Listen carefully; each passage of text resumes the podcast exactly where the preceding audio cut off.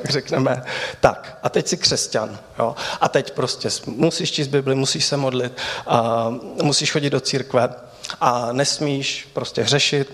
A tady v Bibli je nějaký seznam hříchů, je to tam všechno jasně napsané a ty se, o toho, ty se tím teď budeš řídit do konce života. A ten problém je, že to není vždycky tak úplně jednoduché, ale taková ta naše lidská tendence je, že si to chceme jednoduché dělat.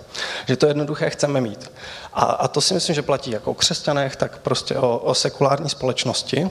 A, a v praxi to třeba vypadá tak, že když řešíme problematiku potratu, tak jsou tady třeba dvě strany. A ta jedna křičí nikdy za žádných okolností. A pak v Polsku na porodním sále umírá nejenom dítě, ale i matka. Kdo jste zachytili tu kauzu?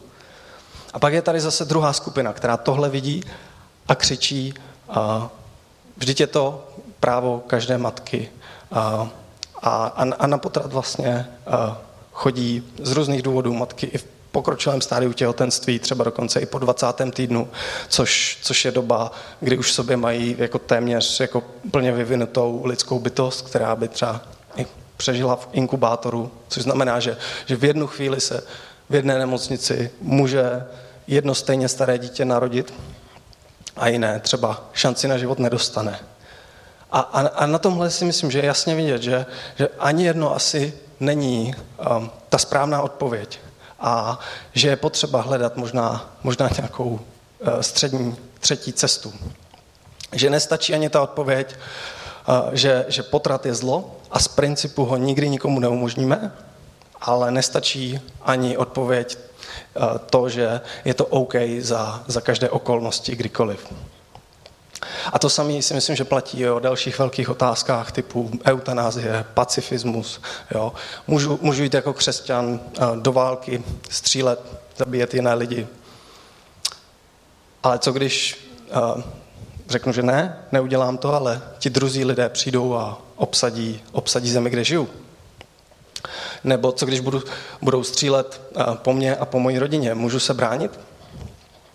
A samozřejmě v tom ideálním světě by nikdo neměl po nikom střílet, ale ta realita je jiná. Ten náš svět není tak černobílý, jak bychom eh, si možná někdy přáli. Ten, ten problém je komplexnější.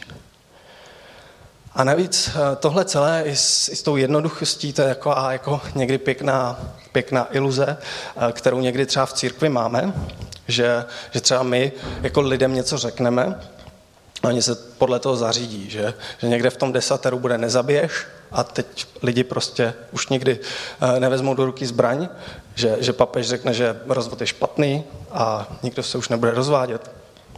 No, nebo taková další úsměvá představa, že eh, se za náma bude chtít eh, chodit někdo jako radit. Jo? Já nevím, jestli se ti to Bedřichu třeba někdy stalo, jo, že by za tebou někdo přišel a, a prostě se tě zeptal, tak, tak Bedřichu, eh, my spolu chodíme a ty bychom spolu chtěli spát, jo, tak eh, co bys nám poradil? A Bedřich řekne, no tak eh, jako víte co, chodíte spolu jako měsíc a ten sex prostě to jako vytvoří jako velký pocit závazku jako na obou stranách, jo, tak možná by bylo lepší počkat a ty lidi řeknou, jo, OK, dobře, dobře, to, je, to dává smysl. No, tak, tak, takhle to většinou jako není. Jo? Um, jo, vě, většinu těch věcí, většina těch věcí vypadá jako opačně, že někdo přijde a řekne, hele, máme novinu, tak čekáme dítě. Jo? A vlastně moc nevíme, kde budeme, kde budeme bydlet, z čeho budeme žít. Vlastně ani moc nevíme, jestli spolu chceme být. Jo, a teď, co vy na to? A, a co na to říká, co, co na to říká možná pán Bůh, co na to říká církev, jako teď prostě jsou naštvaní. Jo? A, a zase to vůbec není to, že, že by se řešil vlastně nějaký jako ideální scénář v ideálním světě. A vám je možná jako jasný, že, že asi ta správná cesta je, je nějaká cesta přijetí a pomoci, ale možná byste se divili, jak často, eh, kolik církví to třeba nezvládne tohleto. A, a místo nějaké pomoci, tak, tak přijde s nějakým trestem, s nějakou rest, a potom s nějakou restrikcí a, represí, protože přece nechceme, aby se to stávalo. A Bible mluví jasně, takže když byl, když byl někdo nevěrný, tak nevěra je hřích a my ho teď vyloučíme a dáme ho do kázně. Plus jako součástí balíčku bude i to, že se na něj budeme dívat skrz prsty a další série kázání bude o boží věrnosti a lidské nevěře. Jo? A to je takový jako eh, někdy náš přístup. A, a myslím si, že ten přístup trošku vychází i z toho, jak vidíme Bibli. Že, že tenhle přístup eh, jako přichází ve chvíli, kdy my vidíme Bibli jako nějaký seznam pravidel, který, kde je vlastně Bible jasný zdroj pravidel pro, pro každou situaci. Jenže, jenže bohužel vlastně ta jasná odpověď e, většinou jako nepřichází. Nakonec, i když se zamyslíme nad, e, nad desaterem, tak ono je vlastně docela děravé. Tam je prostě nějakých deset jako pravidel, a jak by se člověk vůbec, jak by se člověk měl chovat, ale vlastně tam vůbec není všechno, jo? není tam uh, nějaká jako uh, kazuistika uh, prostě pro každou situaci, nakonec i, i, i ta jako otázka potratu, jako jo, najednou, jako je tady nějaké jako základní pravidlo, tak nebudeš zabíjet, jo, ale, ale co když jsou třeba na životě ohrožené dvě lidské bytosti, jako co uděláme, jo, nebo, nebo jak v té válce, může, může Eh, člověk bránit svoji zemi nebo ne. A i historicky vidíme, že třeba jako různí křesťané si na tuhle otázku odpovídali různě. Někteří šli bojovat a jiní zůstali pacifisti a nešli bojovat. Ty problémy eh, tohohle světa našeho jsou, jsou komplexní. A tím pádem i ta naše křesťanská morálka musí být eh, maličko komplexnější, než, než jenom nějaký seznam pravidel, eh, která, která dodržujeme. Než že správný křesťan musí to nebo to, protože je to napsané v Bibli. To je, to je něco, co nám časem v životě v nějakých situacích přestane stačit. A to se týká nejenom nějakých jako obrovských etických otázek a témat, jako je třeba eutanázie, ale myslím si, že se to týká i takové té naší jako každodenní morálky, kdy řešíme mnohem jako menší otázky, prostě typu, jestli je to, jestli je OK to, jak se chovám, já nevím, k jiným ženám, jestli se napiju a jak moc, jestli, jestli si porno a jak moc, jo, a jak moc kreativně daním věci ve firmě, jak moc jsem upřímný a říkám věci na rovinu. A, a bohužel jako v Bibli není úplně jako jasná odpověď, že, že když jdeš do hospody, že si můžeš vzít, jako dát tři piva, je to ještě OK, a čtyři, že už je moc. A já bych teď rád jako zmínil uh, takové jako uh, dva příběhy z Bible, uh, kterými bych to chtěl jako trošku dokreslit. Ten první je z Lukášova Evangelia, 18. kapitola, 18. verš. Já to přečtu. Tehdy se Ježíše jeden před ním už zeptal, dobrý mistře, co mám udělat, abych se stal dědicem věčného života? Ježíš mu ale řekl, proč mi říkáš dobrý? Nikdo není dobrý, jen jediný Bůh. Přikázání znáš. Necizolož, nezabíjej, nekraď, nelži, cti svého otce i matku. On odpověděl, to všechno jsem dodržoval od malička. Chybí ti jen jedno, řekl mu Ježíš, když to uslyšel. Prodej všechno, co máš, rozdej to chudým a budeš mít poklad v nebi. Pojď a následuj mě. Jeho však ta slova velice zarmoutila, byl totiž nesmírně bohatý. Když Ježíš uviděl, jak velice se zarmoutil, tak řekl, jak nesnadno vejdou do božího království ti, kdo mají bohatství. To spíš projde velbloud uchem jehly, než boháč do božího království. Kdo tedy může být spasen? Ptali se ti, kdo to slyšeli. Co je u lidí nemožné, je možné u Boha, odpověděli jim. V tomhle, v tomhle příběhu eh, přichází za Ježíšem nějaký člověk, eh, který vlastně celý život dodržoval všechna ta pravidla. A ptá se ho, jestli to vlastně stačí. A Ježíš říká, no, to je fajn, že dodržuješ všechna pravidla od malička, ale sorry, pravidla nestačí, máš moc peněz. A, a, a chlap jde smutnej domů a, a učeníci jsou jako vyděšení z toho a, a říkají, kdo, kdo teda jako může být nějakým způsobem spasený, zachráněný, když, když tenhle borec, který žil vlastně desetkrát líp než, než my, tak uh, zachráněný nebude. To všichni musí všechno prodat, uh, nebo co je ten požadavek? To je jeden příběh, to je jedna strana mince, uh, kde Ježíš říká, že ta pravidla nestačí. A pak je tady druhý příběh, ten je taky z Lukášova evangelia, z 23. kapitoly, od 39. verše a zaznívá vlastně, když Ježíš visí spolu s dalšíma dvěma zločinci na kříži. A jeden ze zločinců, kteří tam vyseli, se mu vysmíval. Když si Mesiáš, zachraň sebe i nás. Ten druhý ho však okřikl. To se ani Boha nebojíš? Máš stejný trest jako oni, jako on, ale my dostáváme spravedlivou odplatu za své skutky, kdežto tenhle nic zlého neudělal. Potom řekl Ježíšovi, vzpomeň si na mě, až přijdeš do svého království. Ježíš mu odpověděl, Amen říkám ti dnes, budeš se mnou v ráji. A tady v tom příběhu je najednou vlastně jakoby úplně pravý opak. Kdy, kdy Ježíš se prostě asi 15 minut baví s nějakým kriminálníkem, vymění si pár takových jako hezkých frází a Ježíš mu říká, že bude zachráněný, že s ním bude v ráji. A je to v podstatě z ničeho. Jo, to, to skoro až jako naštve, jak on to měl jednoduché, tenhle chlap. A zároveň jako člověka, který, který žil skvěle, tak Ježíš prostě posílá k šípku. Jo, co, co to má znamenat tohle? A asi si nemůžeme vysvětlit všechno z těch příběhů, ale jednu věc si myslím, že, že tyhle příběhy říkají jasně. Oni vlastně nějakým způsobem oba úplně boří tu představu, že by křesťanství bylo o nějakém dodržování pravidel. Jo, v tom prvním příběhu pravidla nestačí a v tom druhém příběhu vlastně pravidla vůbec nejsou potřeba. Takže, takže jestli z toho něco vyplývá, je, že dodržování pravidel není nějaká cesta ke spasení. Není to, není to nějaká odpověď, není to cesta k Bohu. A zároveň tím pádem ani ta křesťanská morálka není vlastně o dodržování pravidel. Což sebou nese velkou otázku, jako o čem potom ta křesťanská morálka je, na co je potom dobrá proč bychom se měli snažit žít nějak jinak než, eh, než běžný člověk? Proč bychom měli dodržovat desatero, když si stačí s Ježíšem pokecat 15 vteřin před smrtí? Jo? Proč bychom se měli možná vyjadřovat k nějakým jako etickým dilematům jako dnešní společnosti? Není to, není to vlastně všechno jedno? Což tohle přesně byl můj plán se životem. Ve 14 jsem ho vymyslel. Eh, uvěřit, uvěřit to těsně před smrtí, Jo? Abych se právě vyhnul všem, všem těm jako pravidlům, tomu, tomu otravnému vlastně křesťanskému životu a stejně byl spasený.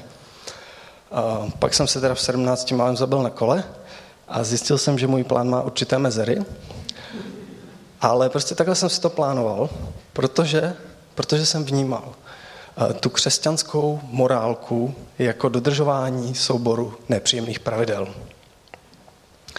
A já si myslím, že, že ta morálka v Bibli je, je představená a postavená vlastně trošku jinak. Že Bible není tak úplně seznam pravidel, ale že je to nějaká boží představa o světě, jak by měl vypadat. A, a v té představě, v té boží představě, té boží představě v Bibli o světě se říká uh, boží království které, které nějakým způsobem eh, reprezentuje to, jak by měly být vlastně věci eh, v tom ideálním případě, jak by, jak by měly být správně jak by to mělo fungovat. Jo, že ideální by bylo, kdyby jeden muž měl jednu ženu a byli si do smrti věrní. Ideální by bylo, kdyby neexistovaly žádné nechtěné děti, kdyby ta situace vlastně vůbec nevznikla. Ideální by bylo, kdyby všichni lidi mluvili pravdu, všichni byli fair, každý si pomáhal. To je, to je, to je něco, kam, kam Bible míří. A v Bibli není pravidlo pro každou těžkou situaci, pro každé morální dilema, ale jsou tam jako vodítka a popis toho, jak by to uh, mohlo a mělo vypadat v tom ideálním světě, uh, který se v Bibli nazývá Boží království. A dokonce se tam o něm mluví, že, že ten ideální svět tady jednou bude že Bůh přijde a to boží království přinese. Že napraví věci a obnoví to, co je rozbité, že jednou zase nebudou žádné rozbité vztahy, nechtěné děti, znásilnění, že nebudeme řešit uh, situaci, za jakých okolností odpojit fatálně nemocného člověka od přístrojů a, a další, další situace, kdy vlastně člověk uh, volí mezi větším a menším zlem. Ale do té doby, než tohle nastane, tak, tak ta realita je, že chodíme eh, po rozbitém světě. A vlastně jediné, co s tím prakticky můžeme dělat, s touhle nějakou realitou rozbitého světa, je, že my můžeme už teď žít nějak podle těch božích hodnot. Podílet se na něčem trochu lepším eh, tím, jak žijeme. A tomu Bible říká eh, budovat nebo šířit boží království. A možná se zase vrátím eh, k překladu z Parabible, který použil Kadlouš v jednom z těch minulých kázání, kde se to, že máme šířit Boží království, volně překládá, jestli šíříme nebe nebo peklo kolem sebe. Kde se třeba píše to, že ve chvíli, kdy toužíme po jiných ženách za obrazovkou počítače, tak šíříme peklo. A tohle je pro mě, to šíření nebe nebo pekla, tak to je pro mě takový jako silný obraz i té křesťanské morálky jako v praxi že, že kolem sebe eh, něco šíříme a o tom je, o tom je ta křesťanská morálka, která je o tom, že, že Bůh nabízí nějakou lepší cestu, eh, nějaké lepší hodnoty a my se k ním můžeme přidat a skrz ně kolem sebe šířit Boží království, něco lepšího. Jo, není to o tom, že si zasloužíme něco tím, jak žijeme, o tom, jestli přijdeme nebo nepřijdeme do pekla. To řeší vlastně i ten přední muž z toho prvního příběhu. Ale když se nad tím zamyslíme, tak, tak ono je to vlastně docela sobecké řešit, jestli já půjdu do nebe nebo, eh, nebo ne. A místo toho bychom možná měli přemýšlet nad tím, eh, jestli přinášíme nebe kolem sebe, jestli třeba to být můj kamarád, příbuzný, kolega v práci je nebe nebo peklo. A Dan to říkal minule v kázání, že, že když je člověk sobec, tak je sobec. A, a já se k tomu přidávám, a že, že vlastně to tak je a vlastně vůbec nezáleží na tom, jestli ten člověk jako dodržuje nějakých deset pravidel jako v desateru nebo ne. Takže takže my když, my, když se ptáme, jestli půjdeme do nebe nebo do pekla, tak vlastně tím svým způsobem řešíme vlastně pořád sami sebe. Místo toho, abychom třeba přemýšleli nad ostatními, nad tím, kým pro ně jsme a co šíříme kolem sebe. A o tom si myslím, že, že nakonec ta biblická morálka. Ona není, ona není o spasení člověka, to s ní vlastně vůbec nesouvisí. Ale Morálka v Bibli je o tom, že Bůh by si přál, aby tenhle svět byl lepším místem a tak nám k tomu dává nějaké, nějaké základní principy, podle kterých, když budeme žít, tak, tak z něj to lepší místo můžeme dělat. To je možná taková složitá myšlenka, já to ještě přečtu jednou. Morálka v Bibli je o tom, že Bůh by si přál, aby tenhle svět byl lepším místem, a tak nám k tomu dává nějaké základní principy, podle kterých, když my budeme žít, tak z něj můžeme to lepší místo dělat. To by měla být eh, ta naše motivace k tomu žít nějaký křesťanský život, žít možná trochu jinak než, než lidi kolem nás.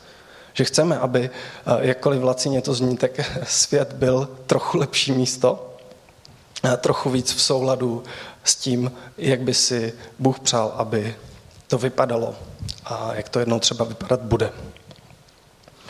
A z tohohle nakonec vlastně i vyplývá to, jak bychom my jako křesťani měli řešit vlastně všechny ty těžké, možná nějaké etické, morální otázky. Jo, že kdy, kdy náš úkol není jako dát někomu nějakou černobílou, eh, nějaké černobílé pravidlo, ale pomáhat, aby, aby tenhle svět byl lepší místo. Nekřičet na lidi, co se smí nebo nesmí, ale pomoci jim.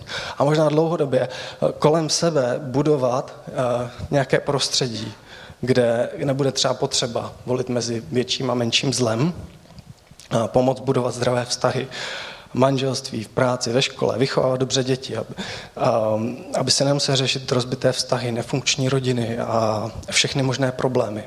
A na tomhle si myslím, že se nakonec vlastně i všichni shodneme, že, že tohle by byl ideál. A dokonce jedna taková vtipná věc, my vůbec nemusíme s někým souhlasit na to, abychom mu pomohli. Vím, že to zní asi docela jako jasně, jo? ale eh, jako pro křesťany si myslím, že to může být jako velká změna v přemýšlení. protože církev to někdy neumí. Jo, že když, mi přijde nějaký, když přijde nějaký průšvih, tak mi řekneme, wow, tak, tak s tím nesouhlasíme, aby se tohle dělo. A tak založíme ruce a řekneme, tak, tak logicky taky těm, těm lidem nebo tomu člověku nepomůžeme. A tak se může stát, že prostě vyhodíme z církve eh, někoho, kdo má nějakou závislost, pár, který čeká na manželské dítě, ehm, nebo, nebo někoho, kdo, kdo byl třeba nevěrný svému partnerovi. Místo toho, abychom udělali pravý opak a pomohli jim se o to dítě postarat. Místo toho, abychom pomohli člověku, který, který bojuje s nějakou závislostí. A místo toho, abychom eh, pomohli páru dát znova dohromady jako manželství. A, tak uh, jim doporučíme třeba, ať odejdou. A, a, a přitom, přitom se pomoc nevylučuje s nesouhlasem. A možná to je dokonce ten nejlepší způsob, jak, uh, jak s něčím nesouhlasit. A, a tak bych si jako přál, aby jsme, aby jsme tomuhle rozuměli.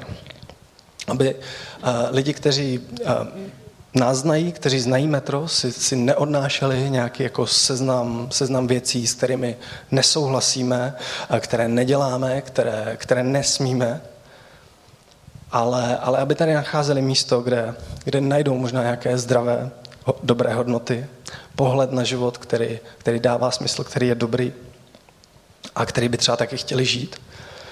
A, a pohled na lidi, kteří, kteří žijou podle, podle takových životních hodnot a principů, které šíří nebe na zemi.